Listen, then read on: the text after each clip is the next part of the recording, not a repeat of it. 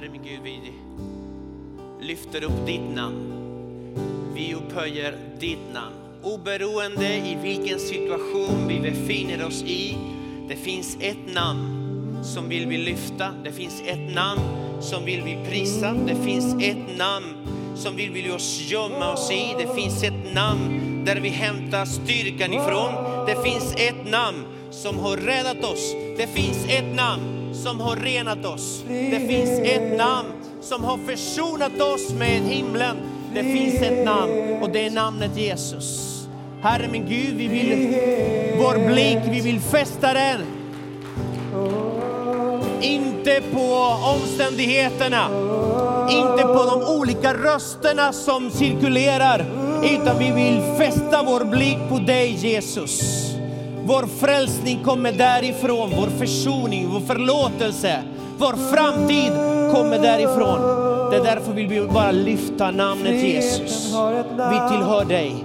Vi är dina för alltid och du är vår Herre och vår frälsare för alltid. I Jesu underbara namn. Och Guds folk sa Amen. Kan vi inte ge en applåd till vår Herre och frälsare Jesus Kristus. Amen. Tack så mycket lovsångsteamet. Fantastiska. Kan vi ge uppmuntran genom att ge en, en stor applåd? Det också. Amen. Amen. Finns det några här som är för första gången? Just, jag hälsar på några. Där har vi en hand. Jag ser inte din hand, men du är här.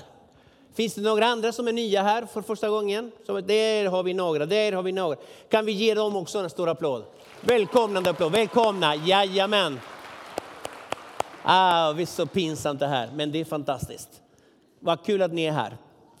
Eh, Jorge Moreno heter jag, kallas Joje här i kyrkan och tillsammans med min fru Rosa, vi är pastorerna, är i Citykyrkan. En fantastisk församling. Eh, Rosa hälsade så mycket, hon kunde inte vara med idag. Eh, precis när vi skulle komma hit fick hon ett samtal från Falkenberg. Eh, systern ringde till henne och berättade att Jeff, eh, Rosas bror, eh, förmodligen överlever inte dagen. Han har varit sjuk under lång tid, cancer. Eh, och de senaste veckorna har han bara försämrats mer och mer. Eh, men nu samlas hela familjen i Falkenberg för att vara med honom i, i den här stunden. Så om ni kommer ihåg det, be för, för Rosa, be också för Jeff och Anette. Eh, att Herren hjälper dem genom den här svåra stunden. Eh, det som är bra är att mitt i allt det här, mitt i den här prövning, Jeff bestämde sig för att ta emot Jesus. Göra honom till Herre och han döpte sig för ett antal månader sedan, likaså Anette. Eh, jag förstår inte allt, jag ska vara ärlig. Jag, jag har inte svar på allt, men en sak vet jag. Det är att när vi går igenom tuffa tider, det är mycket bättre med Jesus än att vara utan Jesus. Detta vet jag. Eh, jag kommer att prata lite grann om detta idag. Eh, ämnet för idag heter När marken skakar. Just det, jag har den här också.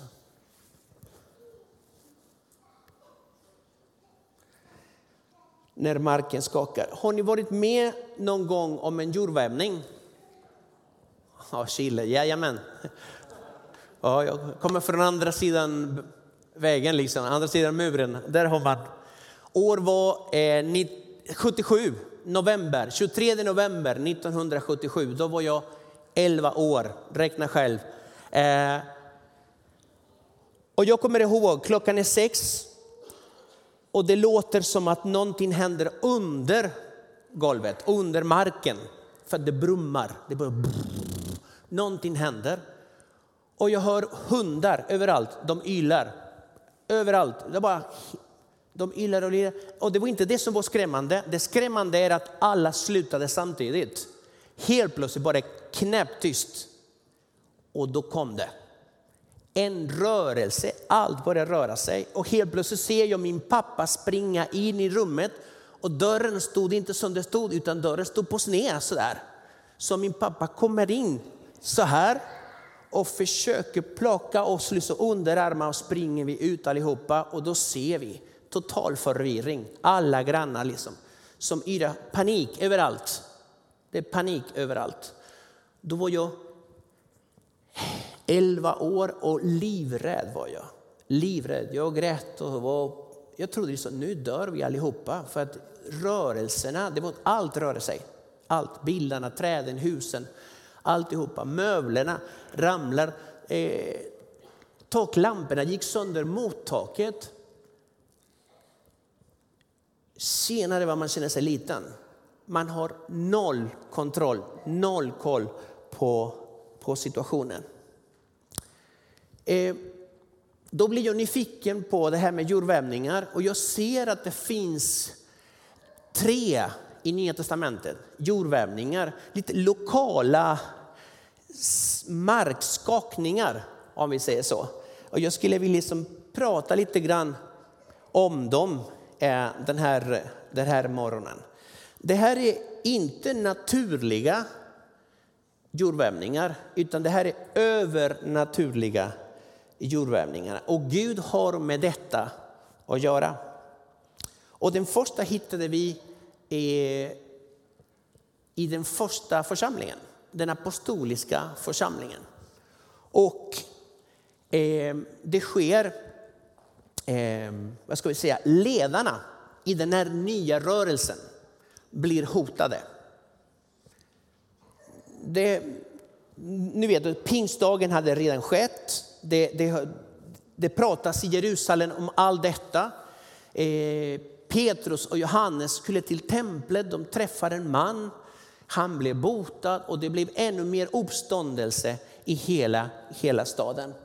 Jag skulle vilja läsa tillsammans med er en bibeltext där i Apostlagärningarna kapitel 4. För, eh, så vi kan börja. Se, där står det. Bra. Medan Petrus och Johannes talade till folket kom prästerna, tempelvaktens ledare och saduceerna emot dem. Upprörda över att de undervisade folket och i Jesus predikade uppståndelse från de döda. De grep dem och höll dem fängslade till nästa dag eftersom det redan var kväll. Men många av dem som hade hört ordet kom till tro och antalet män var nu omkring 5 000. Det vi ser här är att en församling som är på frammarsch. Det vi ser här är en församling som predikar evangeliet. Det vi ser här är att människor responderar på det budskapet. Det vi ser här är att de har tappat kontrollen över tillväxten. Mm, första dagen 3 000, nu verkar det som att det är 5 000 män förutom kvinnor och barn. Så du kan tänka dig, nu snackar vi om en megaförsamling och på väldigt kort tid. Detta är det som sker. Och då säger man halleluja, det går så bra. Men på en gång händer det någonting. Man ger sig på ledarna, de som leder den här rörelsen. Nu får de hett om öronen. Och nu kommer den, den religiösa etablissemanget att säga stopp och belägg. Här pratar ni inte om Jesus.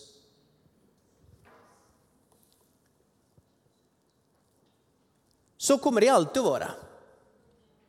Så kommer det alltid att vara. De religiösa krafterna kommer alltid att sätta emot när Guds ande är i rörelse. När Gud vill göra någonting, det finns alltid en rörelse från djävulen som vill sätta emot, som vill hindra, som vill bromsa. Det fantastiska i detta och djävulen har försökt i 2000 år, det är att vi är fortfarande kvar. Jesus sa så här, jag ska bygga min församling och helvetets portar ska inte övervinna den. Ett amen skulle sitta fint där. Det här är ett löfte från vår Herre. Det spelar absolut ingen roll vad djävulen kan tänkas kunna komma med. Herren kommer alltid att segra. alltid att segra.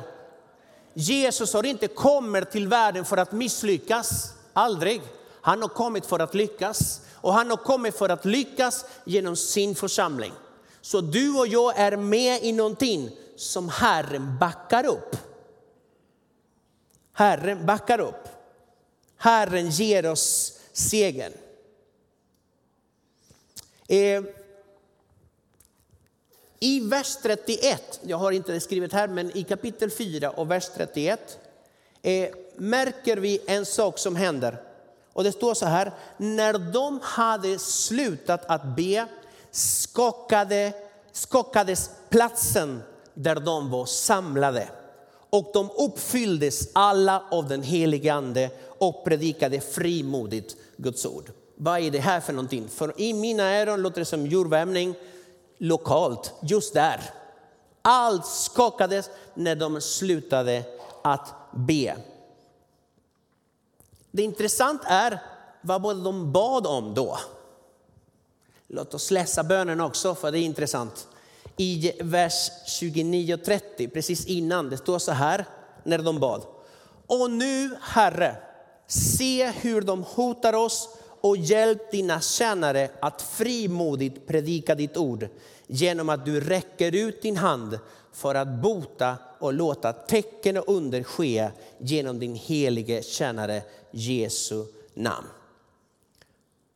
Och när vi läser de här texterna, jag, jag föreslår att du läser eh, Apostlagärningarna kapitel 4 när du kommer hem, för det är väldigt intressant. Vi upptäcker en sak, eh, det är att församlingen hade inte en klagande attityd.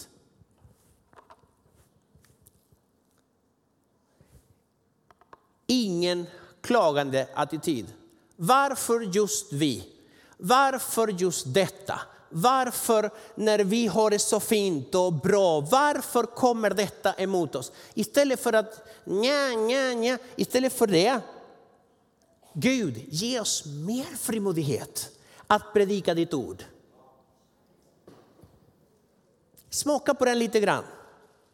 När, vi kommer, när det kommer emot saker, istället för att undra varför, istället för att försöka undersöka varför, istället, gode Gud, tack för att du är med oss. Tack för att du kommer att hjälpa oss genom detta. Tack för att du tar oss igenom och segrande kommer vi på andra sidan. Den attityden hade urförsamlingen. En annan attityd som de hade, det var en frimodig attityd. De bangade inte. När de fick lite mot, motvind, de tenderade inte att fly, utan de konfronterade det i bön. Och jag tror att vi kan lära oss väldigt mycket i detta. Att vi inte backar inför prövningar, när det kommer prövningar och det kommer svårigheter, att vi bara, det här kommer vi, det här kommer vi fixa i bön. Tillsammans, vi kommer att göra det. En till attityd som de hade, som jag tror att det var avgörande för det som hände sen, det var en fokuserande attityd. De fokuserade inte på de som förföljde. Om du hörde, det står ingenting i bönen om att, åh Gud, låt din vrede komma över de som gör oss illa. Eh, det, det, det talas inte alls om de som förföljde. Det talas inte alls om, det finns ingen fokusering på omständigheterna, utan fokuseringen är, det finns ett behov med Gud. Och det är att ditt evangelium måste nå nya människor. Ingenting får skälla fokus ifrån detta från oss. Hjälp oss med Gud att fokusera ännu mer på detta. När de slutade att be.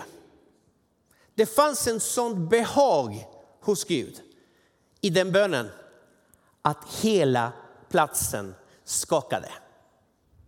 Och jag har tänkt på en sak, det handlar inte om att det skakar under våra fötter, för det kommer alltid att göra det. Det kommer alltid, vi kommer alltid få uppleva någon gång motvind. Det kommer vi alltid få uppleva prövningar. Vi kommer alltid få uppleva svårigheter. Det, det handlar inte om att det kommer skaka under våra fötter, för att det kommer göra det. förr eller senare. Men grejen är vår attityd i det som sker.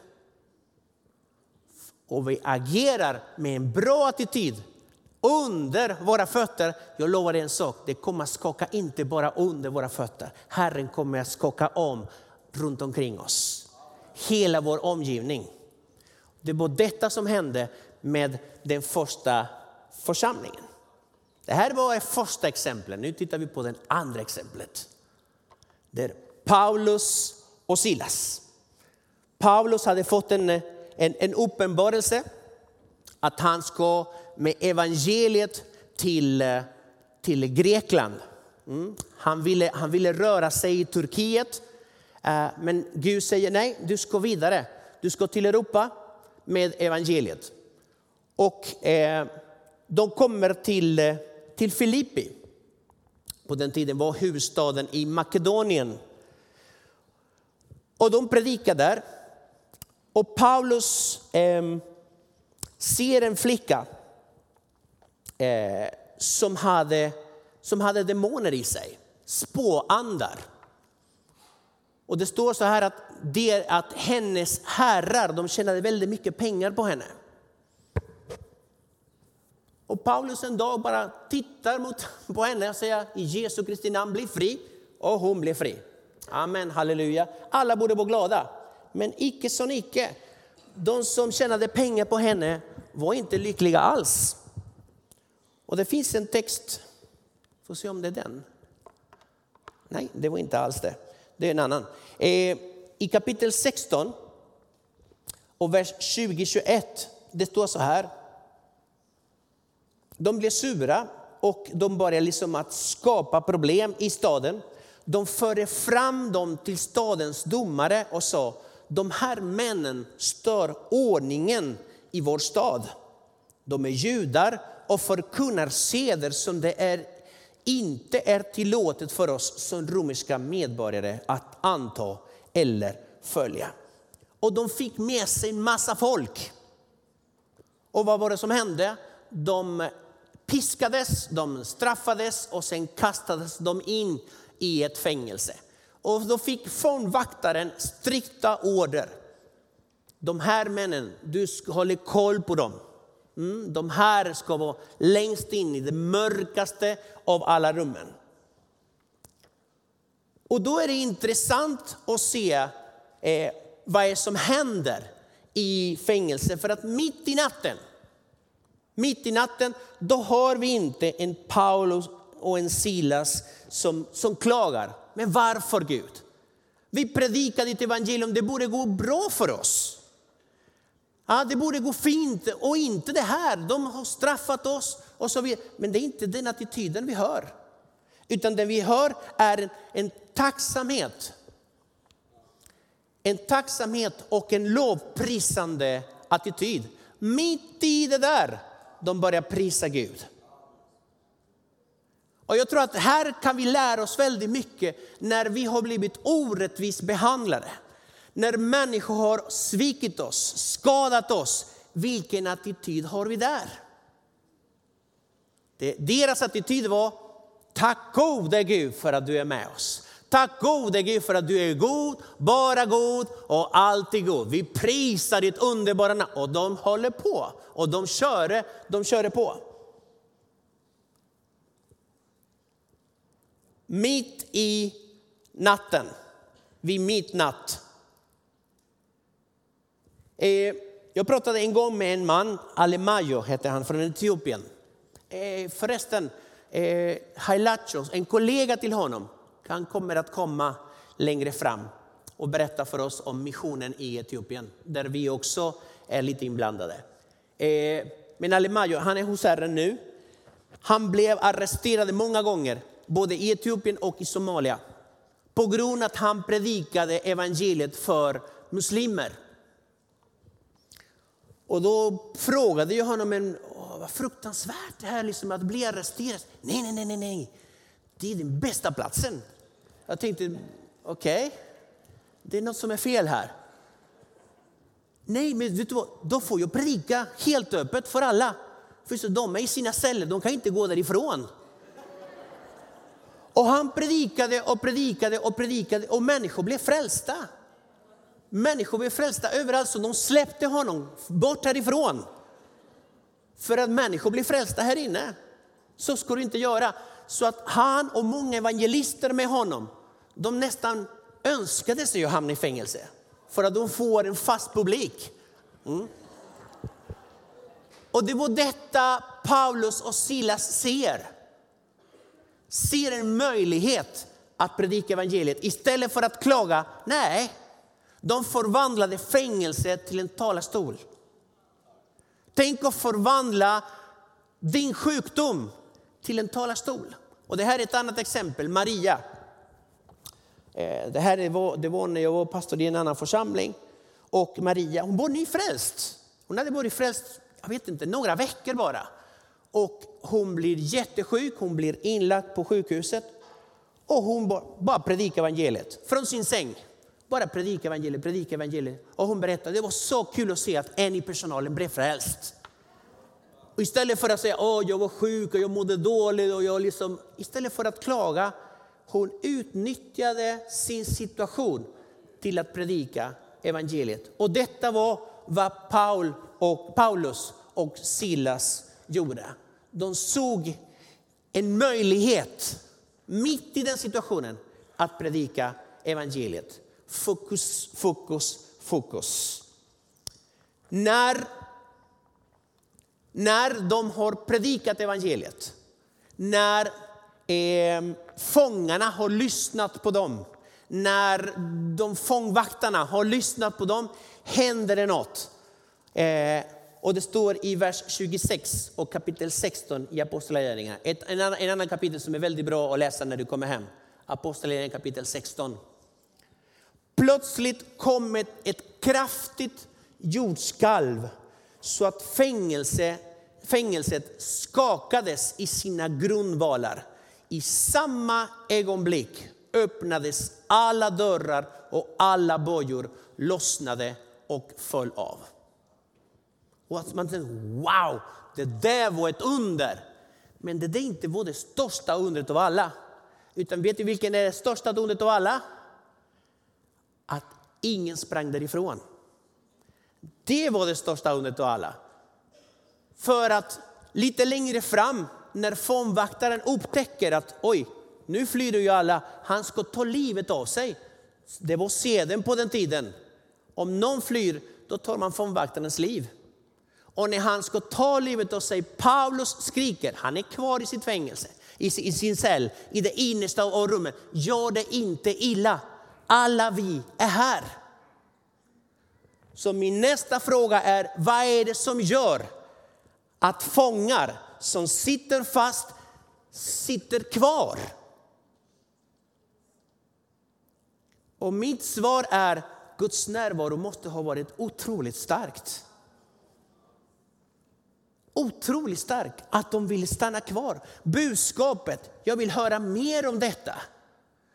Paulus, Silas, tror ni att ni kan be för oss? Helt plötsligt var de inte fångar. De var fria. Budskapet befriar människor. Det spelar ingen roll dina omständigheter. Du kan vara mitt i en storm och ändå uppleva Guds frid. Jag vet inte om du har varit med om det. Det enda platsen du kan få frid är i Jesus, är inte i omständigheterna. Det skakades om. Jag gillar det här liksom att de var omskakade, Paulus och Silas. Men när de positionerade sig i Kristus, det skakade runt omkring dem. Ett helt fängelse upplevde en kraftig jordskalv. Och det ledde till att flera människor blev friade i sitt inre. Och att fångvaktaren också blev frälst. Inte bara han, utan hela hans familj. Och det står så här att de tvättade dem. Eh, och eh, när han blev frälst, han tvättade dem, han lät sig döpas tillsammans med hela sin familj. Och det står sen att de var så glada över att de hade kommit i kontakt med frälsningens källa, alltså Jesus. Tänk dig att ibland kan det vara så att den svårigheten du går igenom blir till välsignelse, inte bara för dig, utan för människor runt omkring dig.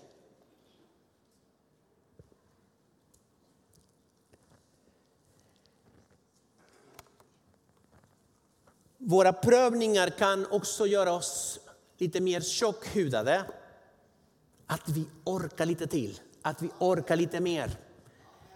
Det är inte, ibland blir vi lite rädda. Gud kom inte med prövningar, Gud kom inte med prövningar. Men ibland det är sätt att vi växer. Vi mognar, blir starkare i Herren. Och när det här händer, jag vet inte i vilket fängelse du kan befinna dig i. Det spelar ingen roll i vilket fängelse det är. När vi lutar oss in mot Herren, när vi lutar oss uppåt mot Herren. Vi positionerade oss i honom. Herren gör alltid någonting. Det fanns någonting i deras bön, det fanns någonting i deras tillbedjan, det fanns någonting i, i det de gjorde som behagade Herren och himlen kom ner. Gud satte sitt finger i det fängelse och det gjorde någonting. Det blev effekter och konsekvenser av det.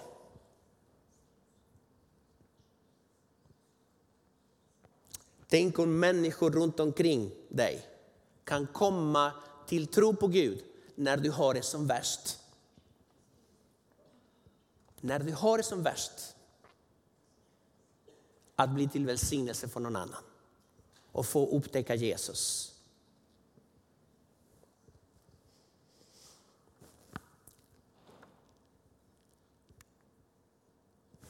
Den tredje, markskakning, det är när Jesus är på korset.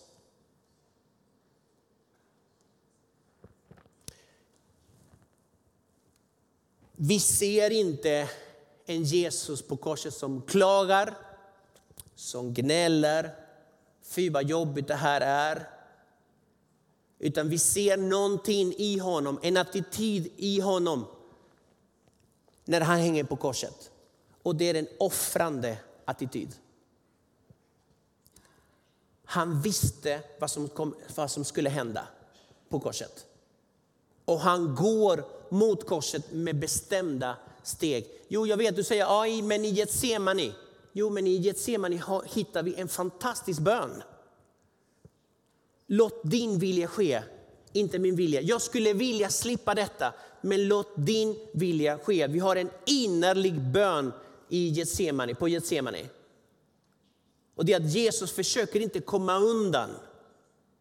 Utan han går mot korset för han vet vad som kommer att hända dig. Han offrar sitt liv med viljes och han gör det för dig och mig. Om du någon gång i din prövning undrar, älskar Gud mig? Gå tillbaka till Getsemane. Gå tillbaka till korset för att korset är inte bara en symbol. Korset är en plats som vittnar om Guds kärlek för dig och mig. Jag tror att vi behöver förundras ännu en gång när vi går tillbaka till korset. Gud, tack för min förlåtelse. Jag förtjänar inte det. Men du offrade ditt liv för mig. Jag tror att då och då behöver vi titta bakåt och se vilket liv vi hade och vad Herren har räddat oss ifrån. Herren är fantastisk. Han offrar sig. Han hade en offrande attityd. Den tar vi sen det där. En offrande attityd. Eller inte. Vi läser den.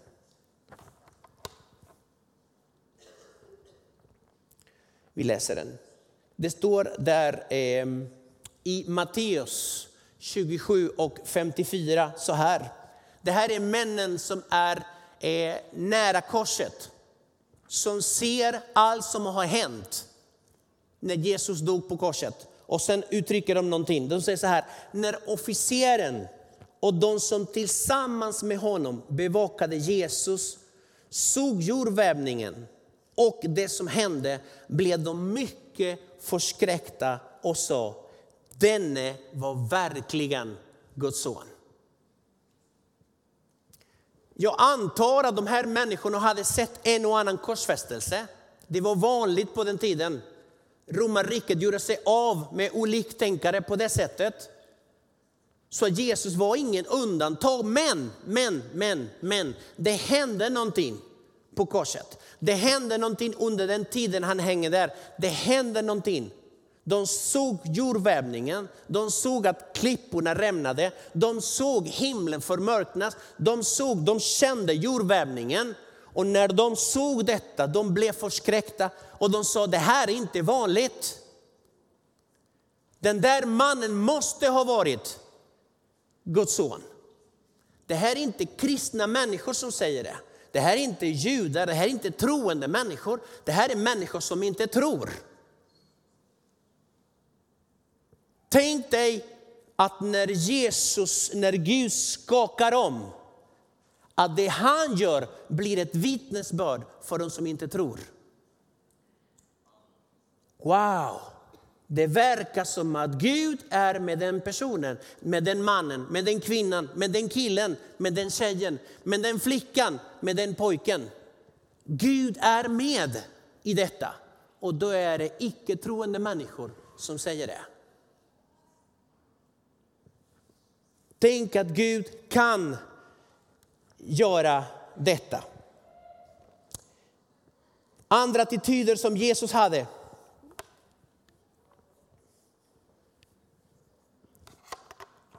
Och det är att Jesus hade en upprättande och hoppingivande attityd. Mitt i när det var som värst för honom, han hade tid, kraft och energi att vittna för en annan för en kriminell människa som hängde bredvid honom.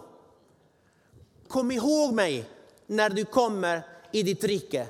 Sannerligen säger jag dig, redan ikväll ska du vara med mig i paradiset.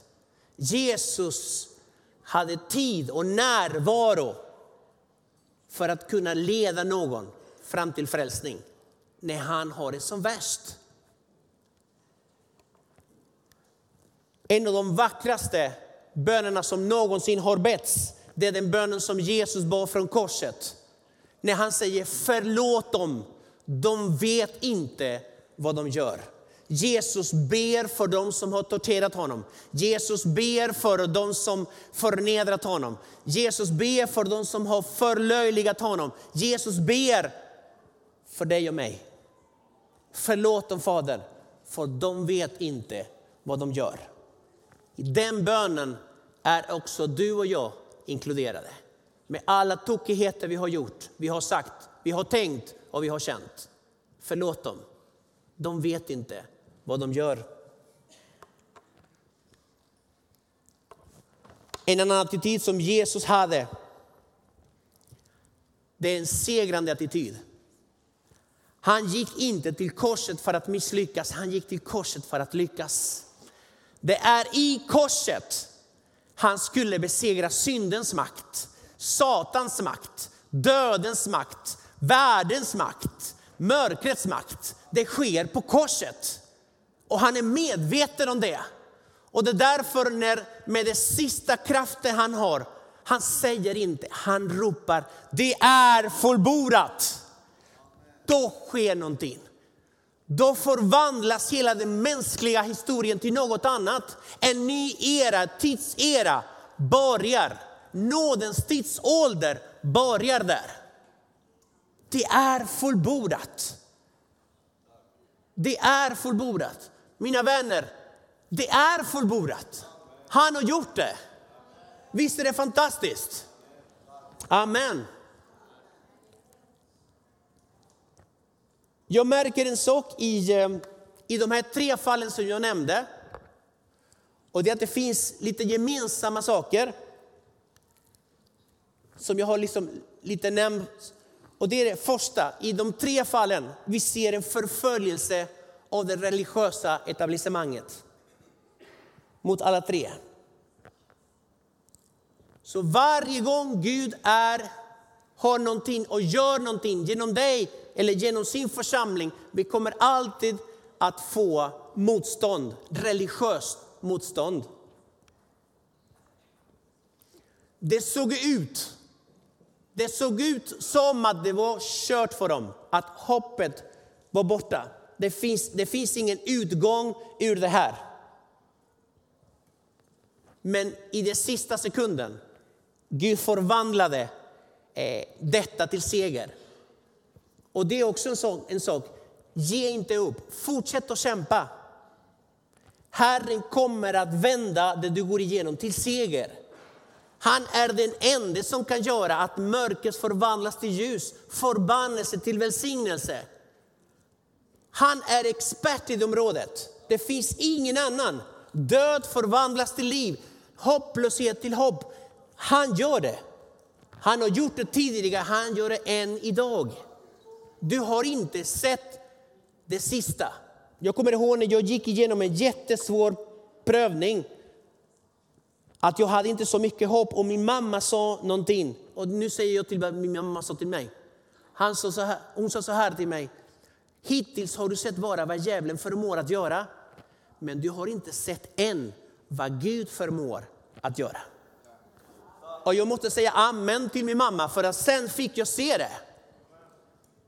Och Jesus, vår Herre, segrar alltid över djävulen. Han, alla gånger, alla gånger, alla gånger. Vår Herre är en segrare. Din Herre är en segrare. Hoppet är inte ute. Det är som Herren är med dig. Det tredje det är att människor kom i kontakt med frälsning. I alla tre fall ser vi att människor blev frälsta. I sammanhanget läser vi människor blev frälsta. De kom i kontakt med frälsningens källa. Och i det sista, det är att deras förtröstan på Gud gjorde skillnaden. Vad viktigt det är mitt i det du gör, total förtröstan, det är att jag är i Guds hand. Han omsluter mig på alla sidor. Han sviker mig inte. Han låter mig inte. Han förskjuter mig inte. Han är med mig. Endast godhet och nåd ska följa mig i alla mina livsdagar. Han är Emanuel. Han sviker inte sitt eget namn. Han är med dig. Men mina känslor säger något annat. Mina vänner säger något annat. Fienden säger något annat. Men i en sån situation ska du lyssna bara på en enda röst. Och den som säger jag älskar dig och jag kommer aldrig någonsin att lämna dig. Den rösten kommer från Herren.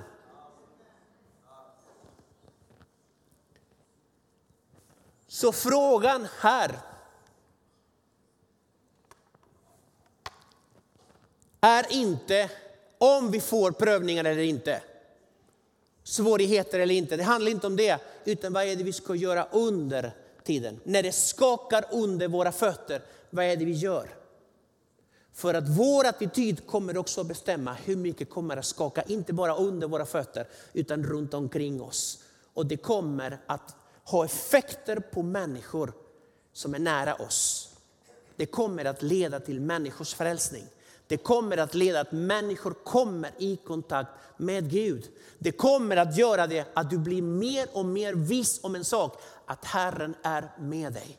Och han kommer aldrig, aldrig, så jag aldrig, aldrig under några omständigheter att lämna dig. Han är god, bara god och alltid god. Kan vi ställa oss upp en liten stund bara?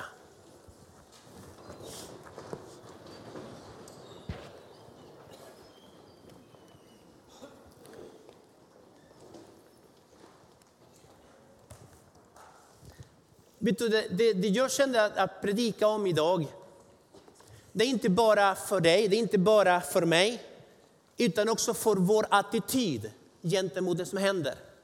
Och jag vill bara liksom proklamera, tala ut och profetera ut i luften att det här är vår attityd. Vi står kvar. Vi står kvar. Det här kommer att leda till seger. Jag vet inte hur, men min Gud har inte kommit för att misslyckas. Han har kommit för att lyckas. Han har kommit för att segra och han kommer att bli förhärligad genom det som händer med mig. Börja se det. Börja se det. Jag vill tala Guds ord över ditt liv så att du får tro på att det finns, det här är inte slutet, det finns mer. Och Gud tar hand om det. Så låt mig be för dig, du som är här och du går igenom svårigheter. Det skakar under dina fötter. Du förstår inte varför. Du säger, men jag förtjänar inte det här. Det är orättvist. Jag har blivit sviken. Jag vet inte din situation, men jag vill be för dig. Att Herren ska ta dig, lyfta dig, bära dig och ta dig till andra sidan med segern i behåll. Och att det som idag är en Gud, varför förvandlas till en sån där Gud, jag prisar dig för att du ännu en gång visar att du är trofast, att du är god och att du är den allsmäktige. Om du upplever det här, du kan räcka upp dina händer och vi ber tillsammans till Gud. Herre Jesus, vi vill idag anta, inta en position gentemot dig, men också gentemot det som kommer emot oss. Att vi står pall, att vi står kvar i Jesu Kristi namn. Att du och endast du är vår klippa. Du och endast du. Vi förtröstar på dig, vi litar på dig min Gud. Att det bästa för oss ligger alltid i din hand. Att du har segrat en gång för alla. Att Satan är besegrad, att döden är besegrad, att, död, att synden är besegrad. Gud min Herre, du är segraren från Golgata. Åh, vi förtröstar på ditt namn, vi förtröstar på din kraft, vi förtröstar på din nåd, vi förtröstar på din kärlek. Vi lämnar oss, vi lämnar vår situation, vi lämnar våra tankar, våra tvivel i dina händer min Gud. Och vi tar emot, vi tar emot från dig Herren, allt, allt, allt som du vill ge oss. I Jesu Kristi namn. Amen.